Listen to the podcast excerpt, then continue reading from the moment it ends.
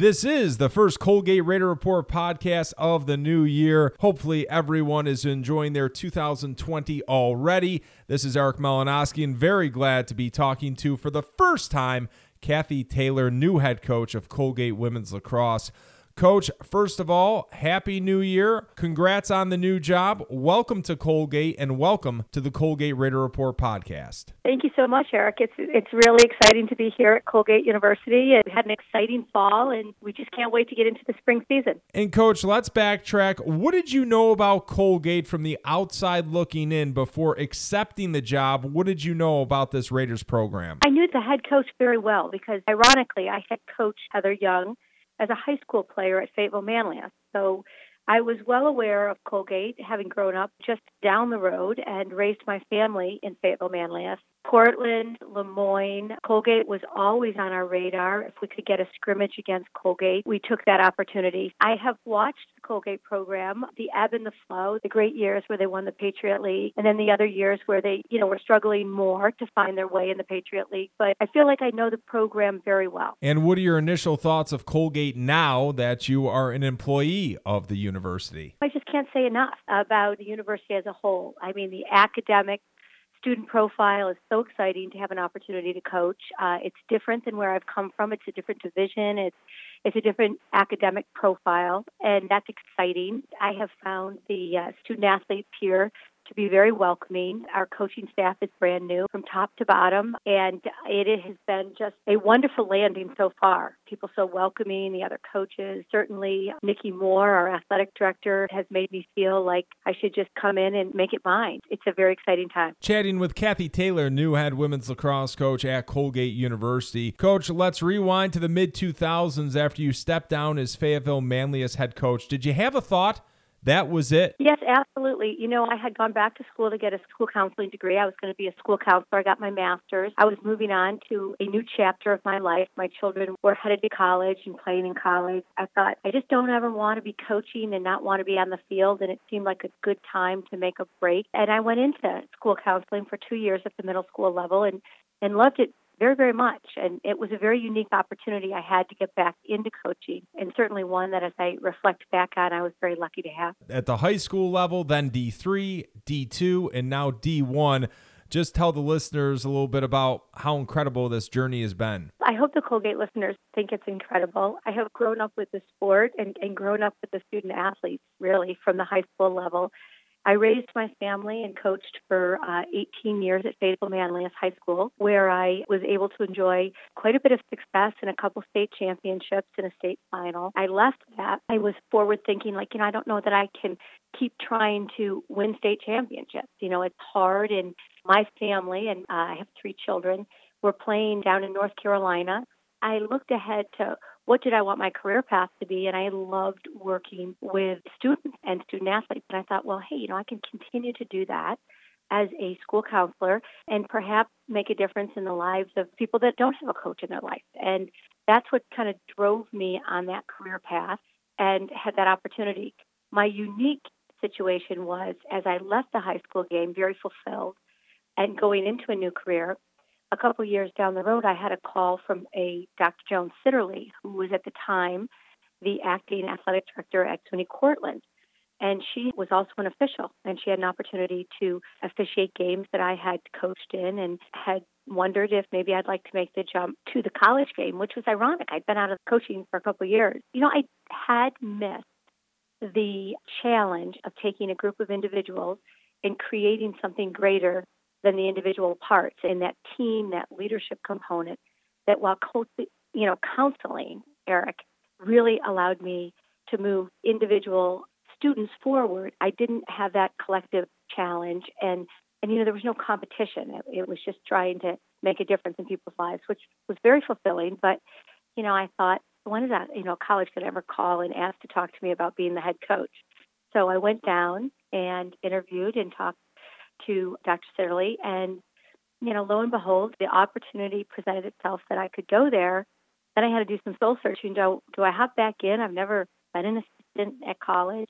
I felt like I knew the game well enough, and I had my own players that I had coached at the highest level, I jumped back into it. Cortland, I was there for six years, and it was a, it was a very special time in my life. Just accepting the job at Colgate University, so new to the Division One head coaching ranks. But as we've talked about already, coach, as I'm talking to Kathy Taylor, the new head women's lacrosse coach at Colgate University, making the transition from high school to Division Three and then Division Three to Division Two with Le Moyne any challenging adjustments that you ran into making the transition from the different levels coach or lacrosse is lacrosse doesn't matter what level you're coaching at? You know i've been asked that question a lot eric making the jump. The jump from high school to college offered a challenge in not just coaching the players that were in your school district right and trying to put together a team but but being responsible for going out and getting the best players to fit that program and then building that team too so there was the recruiting aspect that was more of a challenge for me. I had always seen it from the other side, so now I was sitting in it. My relationship with high school coaches through the years in New York State, coaching in a New York State school, was very beneficial for me. Allowed me to recruit in a different way than perhaps a young coach. You know, when I moved to Le Moyne, I didn't see a big difference. It was a also a regional school. My recruiting background was stronger at that time, so great connections in, in the state of New York. You know, I had had made a name at least at the college level, so it was not a difficult transition in the recruiting there. However, I will tell you, it's the same game, you know, just bigger, stronger, faster every place that I, I, I continue to go. And it's a similar population. It's a, it's a young female athlete. I feel that I have spent, you know, three decades working with that young female athlete in this game of lacrosse. What we really do get here at Colgate University is a very bright, competitive female athlete. And our student profile really lends itself to the game of lacrosse. So I am excited about who we can recruit and get to come to Colgate University and help us chase championships. Jumping in during the summer months, Coach, what has been the focus this fall for the Colgate University Women's Lacrosse Program? So our first focus when we got the job was to secure my assistants, and I'm very excited about having Jessica Antelmi and Catherine Sweeney on board. Once we secured our staff, we really wanted to get to know the players that were coming back to Colgate. You know, talk to them about what had been done in the past and, and you know what were their hopes and dreams for the future. Really reassuring the, the players here in the locker room that we are here to coach them all the while as we go out to look for new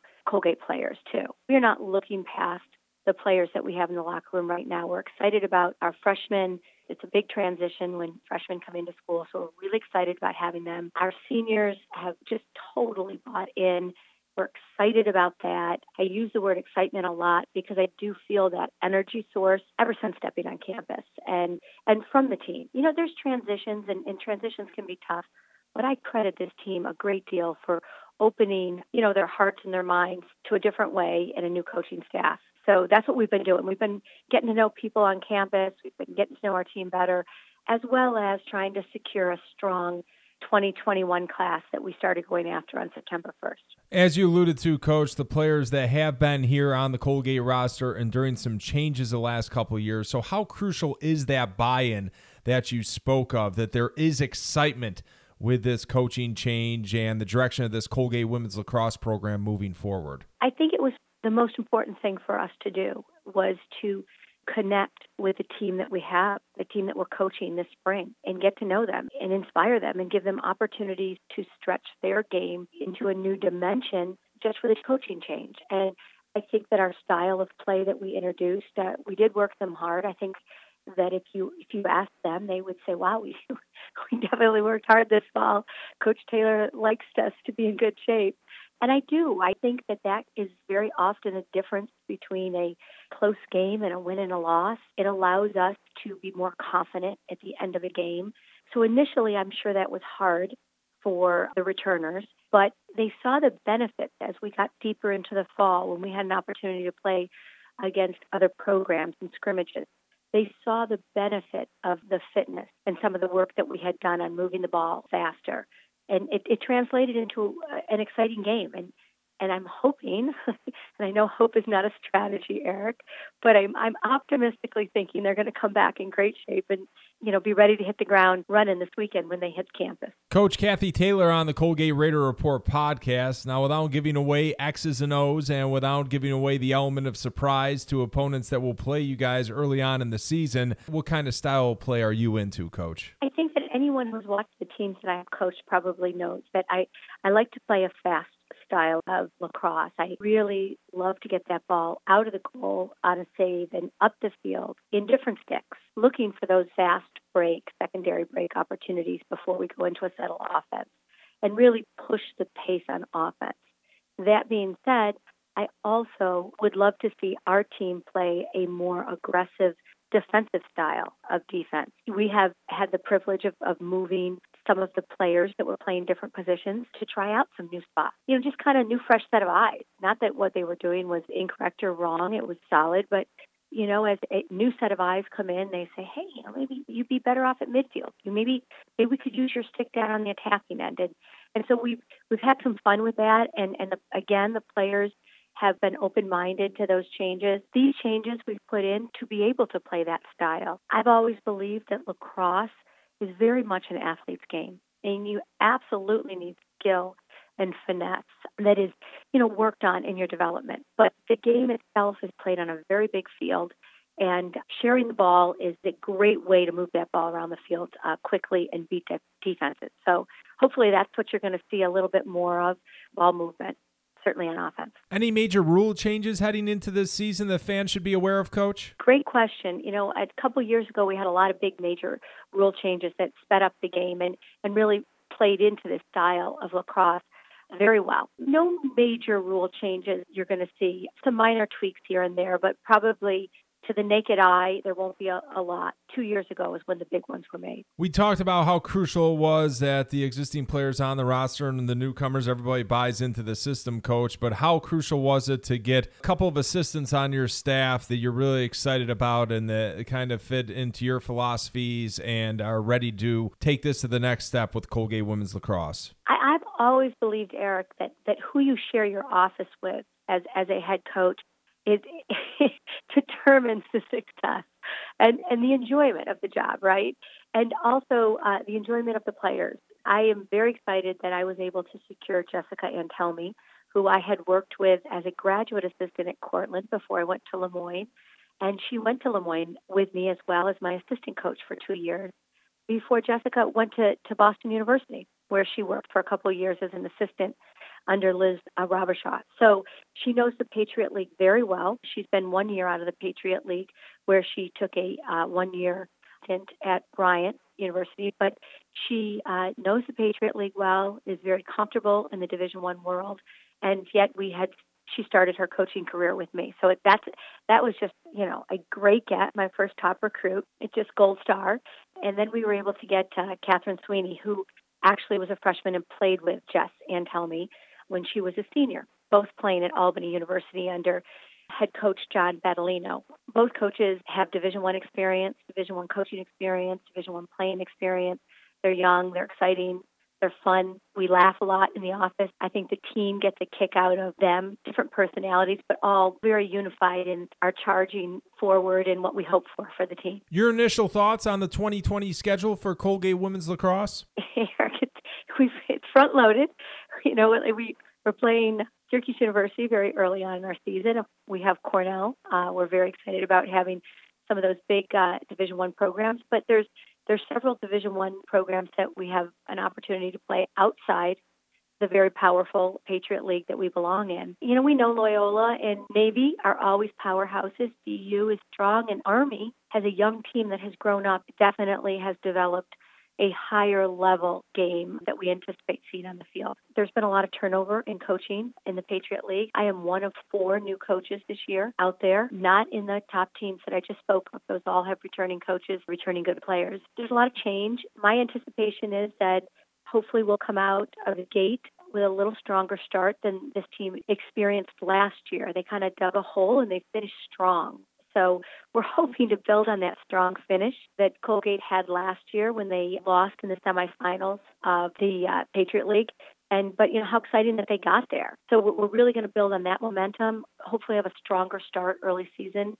If we could just pray for a little good weather, and you know learn a lot in these non-conference games that we have against some very strong teams, and take that into the second half of our season, and hopefully secure confidence as we take the field against some of these strong Patriot League opponents. Talking to Colgate women's head lacrosse coach Kathy Taylor on the Colgate Raider Report podcast. Coach, you are current president of the Intercollegiate Women's Lacrosse Coaches Association. How did that role come about for you in 2017, and what's it been like? Every once in a while, you find yourself in a position where people ask of you to consider doing something, and that really was it. I had no great burning desire to be the president of the IWLCA. You know, had a very full life at the time at, at Le Moyne College, and really wanted to win a national championship, and knew we were knocking on the door at it.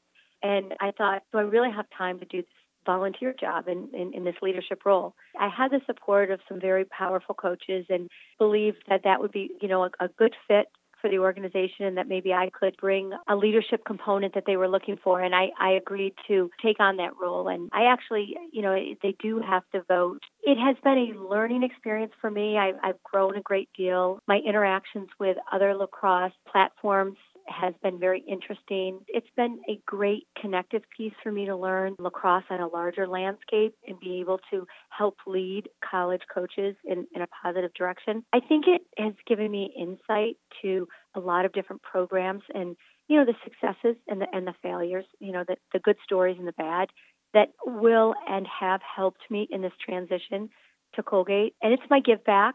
I will be very, very frank and transparent. I was so thrilled I was able to win a national championship with this extra task on my shoulders. That responsibility, it's a three year uh, term, ends this summertime.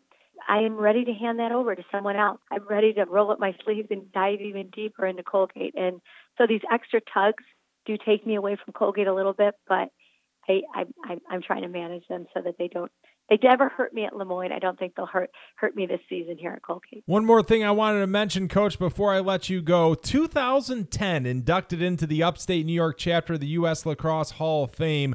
You've continued, obviously, to do remarkable things since then. But what is it like to be a member of that Hall of Fame? I think any Hall of Fame that you're a member of is quite an honor, and to know that other people sat around a room and selected you as one one of the people they felt really made an impact in your community. And that was a huge honor for me and very humbled when I look at a lot of the people that are in that Hall of Fame. I often joke about the fact that I've been in this game a long time and maybe I just have staying power, Eric. And uh, so, you know, that is that is my journey. I I never got out of college and thought that I would would love to chase coaching or wouldn't it be great if I could be in a Hall of Fame? The way I operate is I, I love where I am, and when an opportunity has presented itself and it seems like the right fit, I explore it. And if I make a change, that's where I am then. I'm like, I love where I am. As I kind of wrap this up, the Hall of Fame was a tremendous honor and a privilege of mine. But being here at Colgate University feels like the biggest privilege right now. And, you know, every day I come to work, I think, wow, I am so lucky to have this job. I can't wait till the players come back. Coach, great, great stuff. Everyone excited to have you on board. Thank you so much for your time on this Colgate Raider Report podcast. You're welcome, and thank you. Thank you so much to Coach Taylor, the new head coach of the women's lacrosse team. And we're going to talk to another new head coach at Colgate University, Lindsay Hokanson, the head coach of women's soccer. And first of all, Lindsay, welcome to the podcast and welcome to Colgate. Thank you so very much, Eric. I really appreciate it. Lindsay, what was your reaction when you were offered the job to become the next Colgate women's soccer coach? Oh, man. You know, I think when you're going through a hiring process, you're always sort of oscillating between preparing for the yes and preparing for the no, right? So you're always like, there's always this piece of you that says like don't get your hopes up don't get too excited and then when it actually happens it's really sort of surreal at the start and I think even more so at a place like Colgate, after I had sort of been immersed in the hiring process, and you start to really see what it's about, and you do start to get excited and a bit emotionally attached. And then when you're given the green light, and you know they say that they want to bring you into the family, it was a really special moment for me as a benchmark in my career. And I'm so excited, and I'm so grateful to Nicki and Steve for believing that in my vision and, and what I think that Colgate women's soccer can be. And I'm, I'm really excited to get going here really soon. Did you have a blueprint saying, okay, if I become a head coach, this is how it's going to go? Or you kind of have to get to the particular institution, you have to kind of have a feeling out process, or maybe it's a mixture of both. Maybe you have a blueprint design and maybe you can incorporate it, or is it one way or the other, Lindsay? It is a bit of both. I think ultimately the start of it is sort of a filtration of finding places that you feel like you could use your blueprint. You know, I think that's sort of the, the first part of the process is the elimination process of finding places that are going to make sense for you from a standpoint of what you want to do and places that you think that you'll be able to do it that way. So that was definitely a piece of it is I knew that for me, coming from a place like Georgetown, I knew that the next step in my career was going to be a similar profile of student athlete because those are the student athletes I think that I connect to best.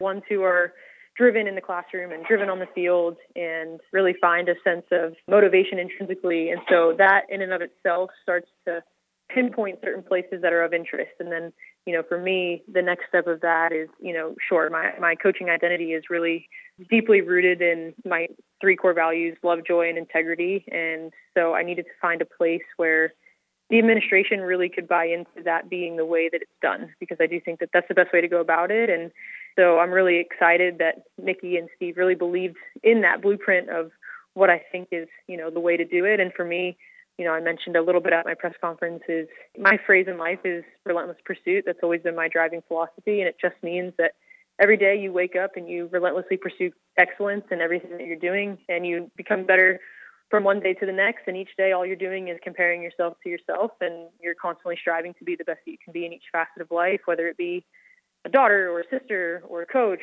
or a friend, a member of the community all of those things for me, it's about relentlessly pursuing those aspects of life and excellence in each of those.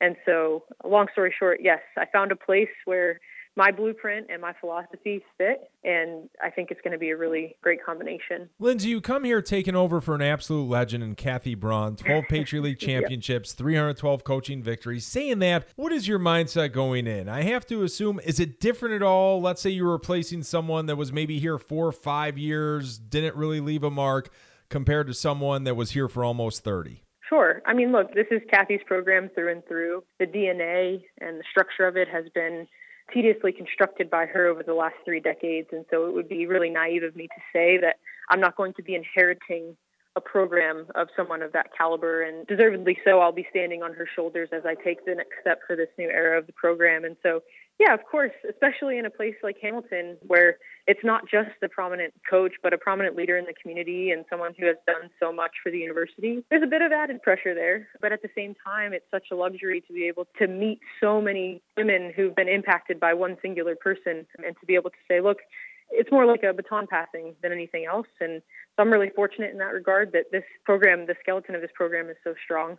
Again, what makes it such an attractive place is the work that she's put in over the years to make it like you said, a perennially competitive program in the Patriot League, a championship caliber program. And so for that, I'm indebted to all of the work that she's put in and the framework that's here. And I'm grateful to be able to take it from here. I look forward to putting my own stamp on it because I think we're different. But I do know that what she has built here is really special. It is a unique situation to take over for someone who has taught so many generations of players and to then step in. I am. I'm really grateful to her and all that she's done. And so I'm hoping that I can do her proud, to be honest. Talking to head women's soccer coach at Colgate University, Lindsay Hokanson, on the Colgate Raider Report podcast. What has the last three plus weeks been like since you took the job, Lindsay? That's a really good question. It's been chock full of emotions, ranging the scale from excited and happy and thrilled to nervous and anxious and worried to being a bit sad, obviously, to be leaving a place that I've been for so long and leading players and staff that I really care about and who care about me. So there's a bit of bittersweetness to that saying goodbye. Ultimately, it's been it's been really incredible. You know, they they always say you're never ready. You know, you're never truly ready until you kind of move a seat over. And I think that is definitely true. I've been telling everyone I kind of feel like I'm drinking water through a fire hose. Like there's just so, so much that's happening that needs to be done and needs to be done yesterday. But I have such an incredible support system with the administration that they've been just saying, you know, take each thing as it comes and we'll figure it out together. And that's been really incredible. It's been overwhelming, but in the best way possible. I'm super thrilled for the opportunity to get to have my hands in all of these different places from scheduling to recruiting to getting to meet the players, obviously, and, and the coaching pieces, talking to the alumni, talking to the faculty. So there's just so much. And, you know, I've been also sort of in transition too. So it's been some things that have been done remotely and on the phone. And so I'm looking forward to getting my boots on the ground and really starting to settle in and being able to do everything there and really kind of, like you said, begin this new chapter of life. It has been a whirlwind to say the very, very least. Seems like a long way away, especially with the cold and snow of Hamilton, New York. But before you know it, it will be August in Hamilton, and the Colgate women's soccer season will be upon us.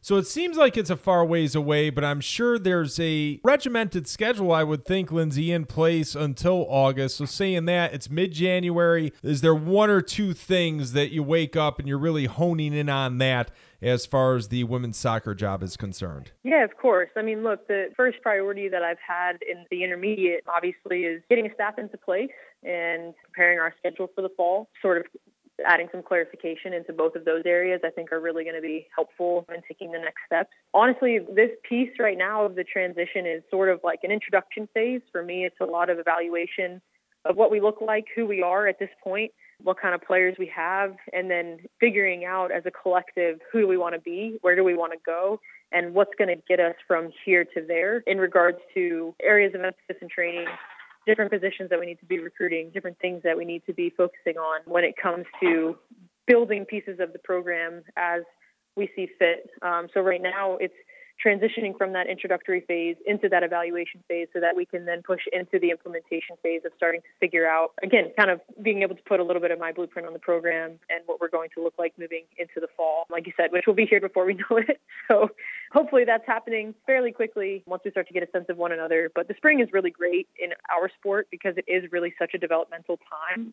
We get to spend that time and do those things and take our time with that, which is a blessing, particularly with someone like me who's in transition, to have that time to spend and focus on the little things and on the details and the technical aspects and the tactical aspects that we can sort of really do a lot of teaching and imprinting now. So come August, we'll be a lot further along than we are at this current juncture. And give us a recruiting timeline. What's already been done and what needs to be done? Sure. Yeah. So, I mean, our sport, everything's done pretty far in advance. So I'm inheriting a pretty good amount of both NLI signed and verbally committed recruits, which I'm fortunate for because there's already sort of a foundation in place. So essentially, for me, the 2020 class is pretty well completed for the incoming fall. My focus moving into the next couple of months will be adding some pieces to that 2021 class and then starting to build out from there. And I know it's going to be a process finding out what you already have on the roster. It's going to take getting to know the players and seeing them on the field and seeing what skill set they possess firsthand, Lindsay. But saying that, do you think it will be a balance between what system you want to implement, how you want to play, compared to what the skill set of your personnel is currently? Yeah, I always say it's pretty idealistic to think that you can play the same system everywhere you have sort of your philosophy and it's going to work no matter where you go. I think so much of our job is a give and take of identifying what your strengths and weaknesses are as a program and creating a system that really highlights the best parts of that system and hides your weaknesses the best. So I'd love to say, you know, this is the system that I play, this is the style that I play. But as you said, until I really get a sense of who I have and what they can do, all of that seems like sort of a a fantasy. And so I'm under no illusions that I can just come in from day one and say, this is what it's going to look like and this is how we're going to play. It's going to be a lot more of this evolving process of, okay, this is who we are. This is what I'd like to do. Can we accomplish that? Great. Okay, here's a system that's going to work for us. Here's it's about putting the best 11 players on the field and finding the, system and style that's going to suit those players the best and our team the best so that we have the best opportunity to be successful. Having a great chat with Lindsay Hokanson of the Colgate Women's Soccer Program on the Colgate Raider Report podcast. And for all the listeners that already tuned into the Coach Taylor interview before this one, they heard about Coach Taylor talking about the importance of her assistants and through the years how they have been a direct correlation to her success as a head coach. My question for you is is there a certain quality I mean, I'm sure there's many qualities, but are there a certain quality or something that you won't budge on when looking for your staff to put together? Everyone's got non-negotiables. I would say mine really are that I want to work with good people and I want to work with people who are going to make me better. So for me, it's just about finding assistants who are going to fill in the areas that I feel maybe aren't my strengths and people who I know I can count on when things get rough or I need to, you know, be away or I don't want to ever have to micromanage. So I want um, autonomous staff who have a strong skill set in different areas than I do and who are going to make me stronger and make me better and challenge me every day. And to an extent, really pick and prod about things that I believe in so that we can hash it out and find common ground behind closed doors and present a united front to our student athletes that we really believe in because we've tested it with one another. For me, it's about you know bringing in people who I trust, who I believe in, who believe in me and believe in my vision, and are willing to sort of go to battle with me with again those values that I hold dear, with love, joy, and integrity, and who really put the student athletes and their experience first treat them like humans and not like players or pieces of a puzzle. You know, it's about making sure that we are really engaging with that holistic experience for our student athletes and giving them the best opportunity to be successful. So it's about having people who believe in that just as much as I do and who are going to make me better because at the end of the day, I need people around me who are going to make me better, which makes our student athletes experience better. Will it help ease the transition or at the very least help prepare you for your job at Colgate University? The fact that you're coming from a place in Georgetown that, like Colgate, stresses academics, has an emphasis on academics, known for being a very highly sought after academic institution? 100%.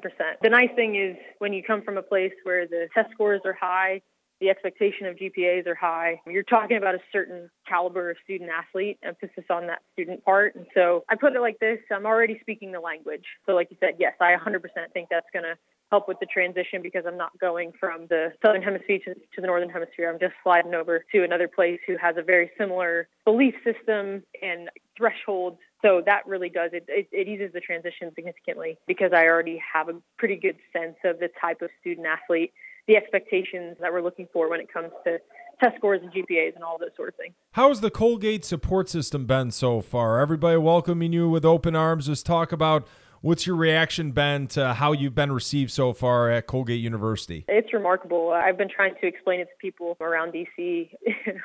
I'm born and bred in the DC, Maryland, Virginia area, so all I've ever known is this sort of big city life with suburbs, and so it's been pretty insane explaining to people how I walk down the street in Hamilton and people know who I am, which is just so crazy, which is really something I got to get used to. You know, I recognize in a restaurant and I'm looking down and seeing if I have my name tag, a name tag on somewhere. Uh, and I just have to start getting acclimated to the fact that, you know, people know know me and know my face. It, it's been really amazing for me. It's taken a leap of faith, leaving you know my home. It already is starting to feel like a home away from home, which again has been really helpful in the transition process and I'm just so so thankful to be coming to a place that really is that way. You know, people explain it to you like that in, in the hiring process and in the interview process. You know, it's a special place, a special place. You don't really get it until you're there and you're feeling it and living it and realize that so many people I keep telling everyone, you know, you don't end up in Hamilton by chance. You know, everyone who's there is there by choice because they they see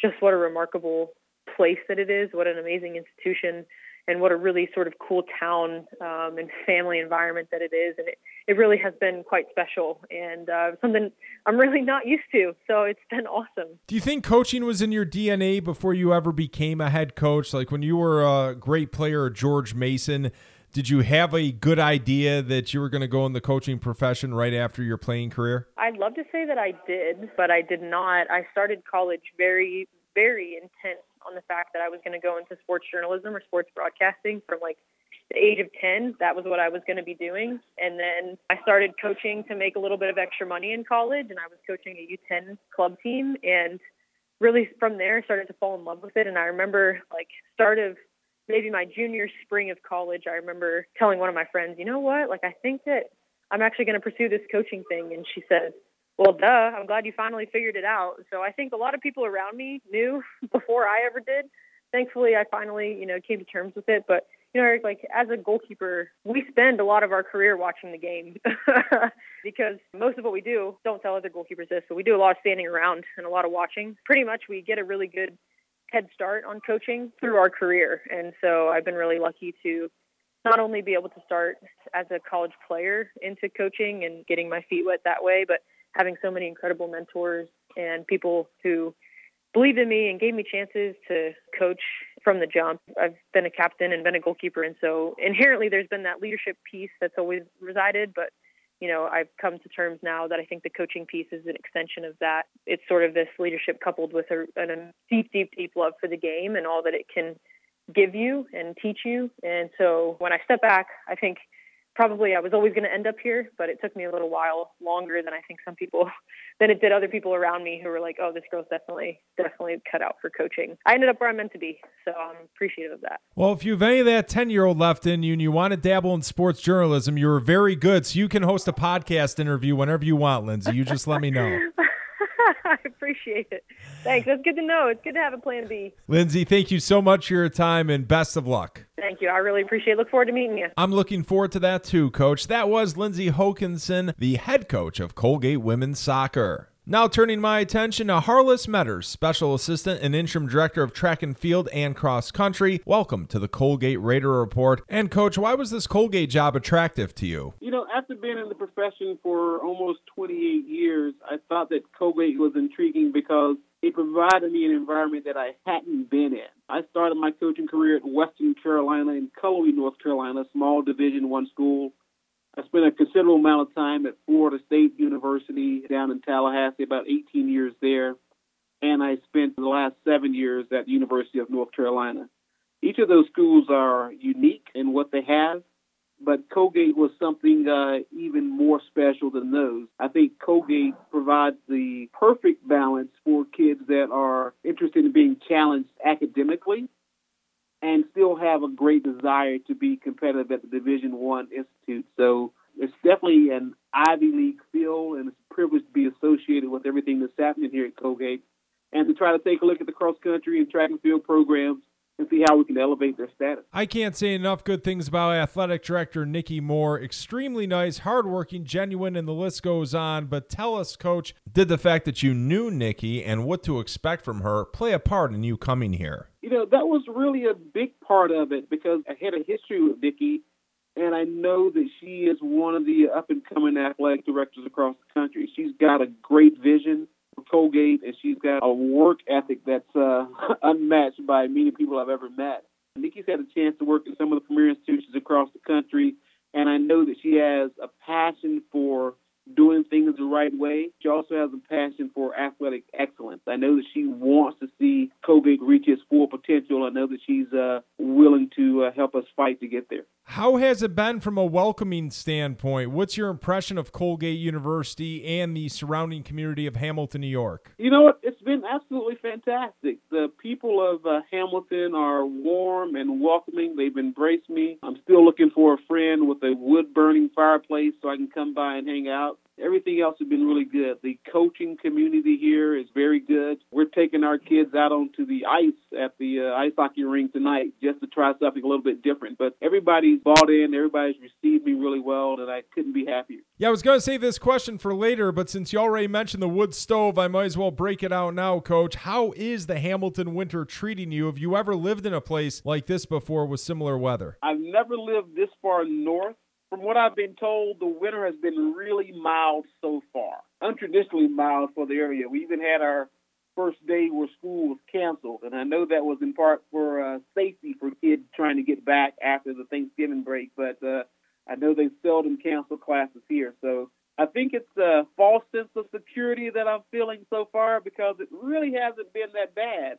so I'm hoping for a really mild winter. You got here, coach. You had to get right to work. With that, you need a solid foundation. How have your assistants provided that? You know, I think the assistants have really been uh, probably the best part of coming in so far. Uh, anytime you have new leadership and then you have the old regime that's still here, sometimes that can be a tough transition. But I found the assistant coaches uh, welcoming, anxious to help, and they are embracing some new ideas and concepts that I want to bring to light.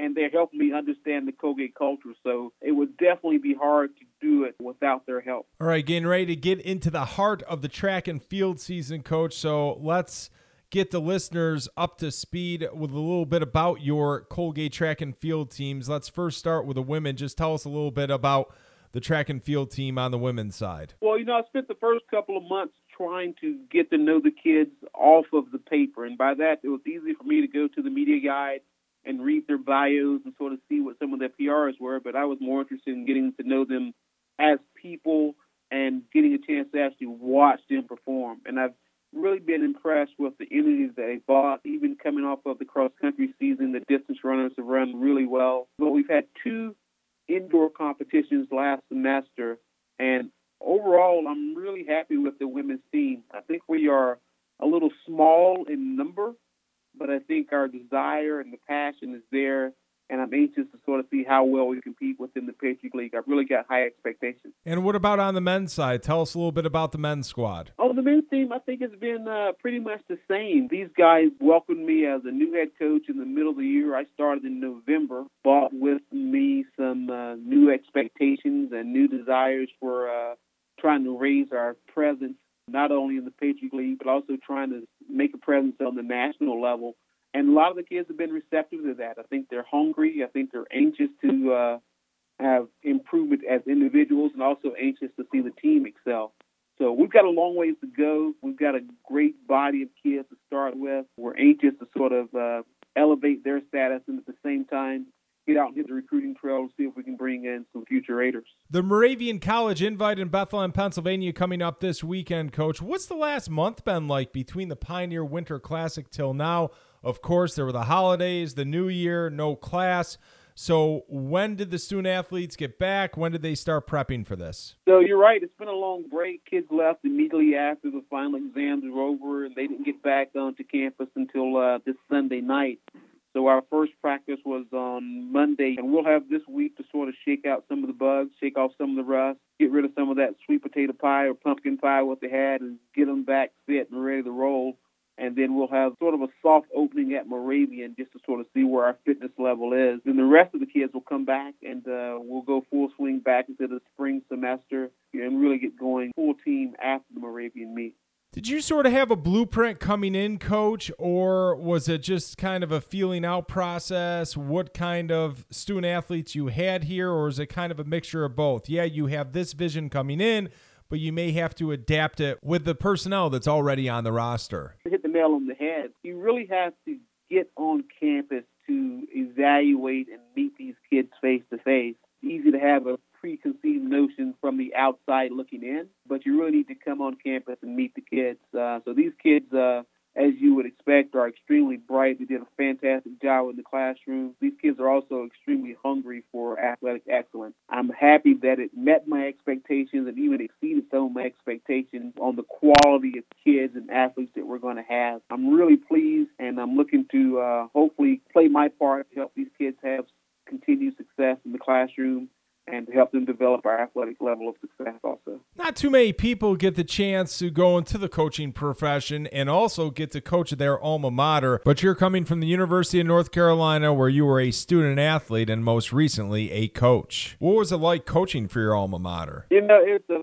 fantastic seven years at the University of North Carolina. I enjoyed having the chance to give back to the university that gave so much to me. I was a student athlete back there all the way back in uh, 1988 to 1992. Uh, the university has grown and changed over that time, but uh, I learned a lot and grew as a young man and was anxious to sort of give back to the university. I want to thank the director there for giving me the chance to grow, and I'm anxious to take what I've learned and bring that to Colgate and see if we can't have similar success here. Coach, absolute pleasure having you on the podcast. Can't wait to meet you in person, Coach. Thank you so much. Looking forward to it. Go Raiders. That was Harlis Meaders, Special Assistant and Interim Director of Track and Field and Cross Country at Colgate University. You're listening to the Colgate Raider Report podcast. Very glad to be talking to Colgate Women's Basketball Assistant Lauren Ellis. And before we talk about the annual Kids Day game, Colgate victorious 73 52 over Lafayette.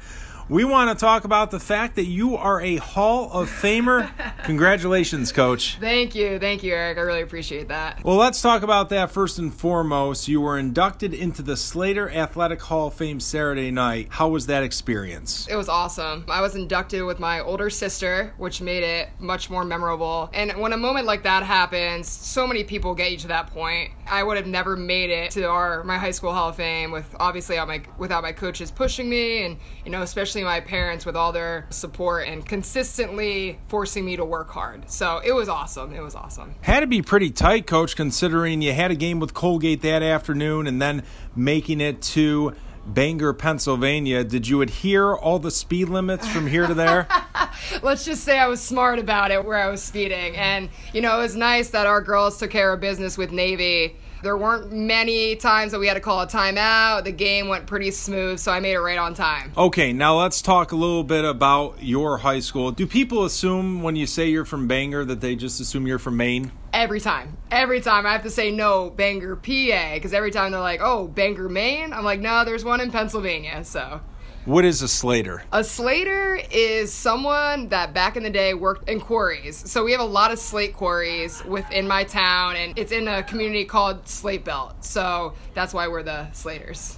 And I would assume that's why there's a fan section called the Quarry Crew. Yeah, yeah. Now they've gotten much bigger since I was in high school. We didn't have that big of a fan base, but you know, they're funny. They get rowdy. Talking to Coach Lauren Ellis on the Colgate Raider Report podcast. When did you find out the news that you were elected into this Hall of Fame, and what was your initial reaction? So I found out, I think it was in November, and our current AD was the boys basketball coach when I was there. So he texted me and said, Hey, check your email. So I went on there and I saw all the information. And the first thing I did was text my sister because I saw that she was on there too but for some reason the email didn't go through to her. So I didn't tell her exactly what the email said. I was like, hey, check your email. And she kept saying, I don't have an email. What are you talking about? So I kind of delayed the process for her a little bit, but just so thankful. Thankful for the people that, you know, nominated me and the fact that our committee thought that my career in high school was superior enough to be in the Hall of Fame. Congratulations once again, Coach. And now let's talk about Colgate women's basketball. Kids Day game. There's nothing quite like this atmosphere. Oh, no, it's great. The kids are awesome. You know, we were just talking as a staff. This is our favorite game of the year. They do a good job getting them full of pizza and ice cream, giving them the pom poms. It's a great atmosphere to play in front of. Colgate put up 73 points last time out against Lafayette. How are you able to do that, coach, considering Lafayette statistically has the best defense in the league? We talked before the game, and there were a couple times during our timeouts that we had to remind our players our offense leads from our good defense. So, once we really pressured up on their ball handlers, we were able to get those quick points in transition. We were able to go against their man to man because our zone offense wasn't the best today. So we just had to keep reminding our kids hey, defense leads to points for us. Let's now discuss the vastly improved Abby Schubiger. What were the points of emphasis from last season and now that has sparked the jump from almost three points a game to roughly 11 points a game, and the shooting percentage has jumped from 39 to 55? You know, Abby's a senior. In our program, our seniors really lead and they really soar once they get to this point. Abby knows what we expect. She knows the culture. She's a workhorse. I mean, she's been working since day one that she got here. You know, always pulling me in the gym, always asking, you know, my opinion on certain things when it comes to her game. And after American, me and Abby had a really good talk and basically was saying, how do I get to that point where I know you guys see me? How do I get from point A to point B to become that player that I know you guys confidently say I can be? With Abby, all I said was, listen, finish close to the rim, rebound the basketball, and play good post defense. And ever since that talk, she has focused her game on those three things, and it seems like she's really soared from it. I know there's still a lot of basketball to be played, coach, but right now, 12 and 4, 4 and 1 in the Patriot League, perfect at home. What do you think the difference is so far this season? Our senior leadership, they've been awesome. We don't have to worry about kids getting in the gym. The seniors are pulling people in the gym, and they're leading by example. And I remember coach saying it to me when I was a player, and now I'm saying it coaching with him. A player led team is more successful than a coach led team. So it all the credit goes to our seniors and obviously our juniors and then our underclassmen, you know, following them along the way. It's important to get wins on the road, important to get it at home, but saying that 8 and 0 at home coach, how important is it to establish that home dominance this season where teams might be a little scared when they come to Hamilton, New York. No, it's it's a huge factor because you know everybody's thinking of that. Oh, it's tough to win in Hamilton, and we just are very locked in at home. You know, I'm hoping we can continue doing that when we're on our away trips. But there's something about being Hamilton, New York, and we love it. Women's basketball has not been a huge factor in Hamilton in quite a long time, so we love the community support that we've been getting. When you were a star player at Bloomsburg, did you have any idea that you would become a coach? So, Eric, I'll always remember this talk with Coach. He has closing meetings with his seniors every year we were done playing and he brought me in his office and he's like, So, Ellie, like, what are you going to do with your life? Coach, that's a good question. You know, I've been thinking about it and going back and forth and, you know, I think I want to go into coaching. So he, you know, was obviously all for it, put me in contact with some really good people and got my foot in the door at Division three, kind of working my way up. And, you know, once he got the opportunity here at Colgate, it was a no brainer to hop on his staff. We have the same vision, we have the same type of philosophy and and morals and I love this system. I really do. I had a lot of success as a player and obviously we're starting to see a lot of that yeah. success now with our team. And how have you evolved as a coach since arriving in Hamilton in August of 2016? So much growing. So many times I'll watch film on specific scouts that I've done and I'm just like, why did I suggest to do that? Just constantly growing. You know, coach does such a good job of empowering us. You know, he wants to hear from us. He wants to hear our ideas, you know, whether we're right or wrong and different, he wants us to push our ideas on him to help us grow. So, you know, with coaching, just like anything else, it's just about knowing you don't know everything and that's okay and continuing to grow each and every year. Coach, thank you so much for being on the podcast. Thanks, Eric. Appreciate you. That's assistant coach of Colgate women's basketball, Lauren Ellis, and that will do it for the first Colgate Raider Report podcast of 2020.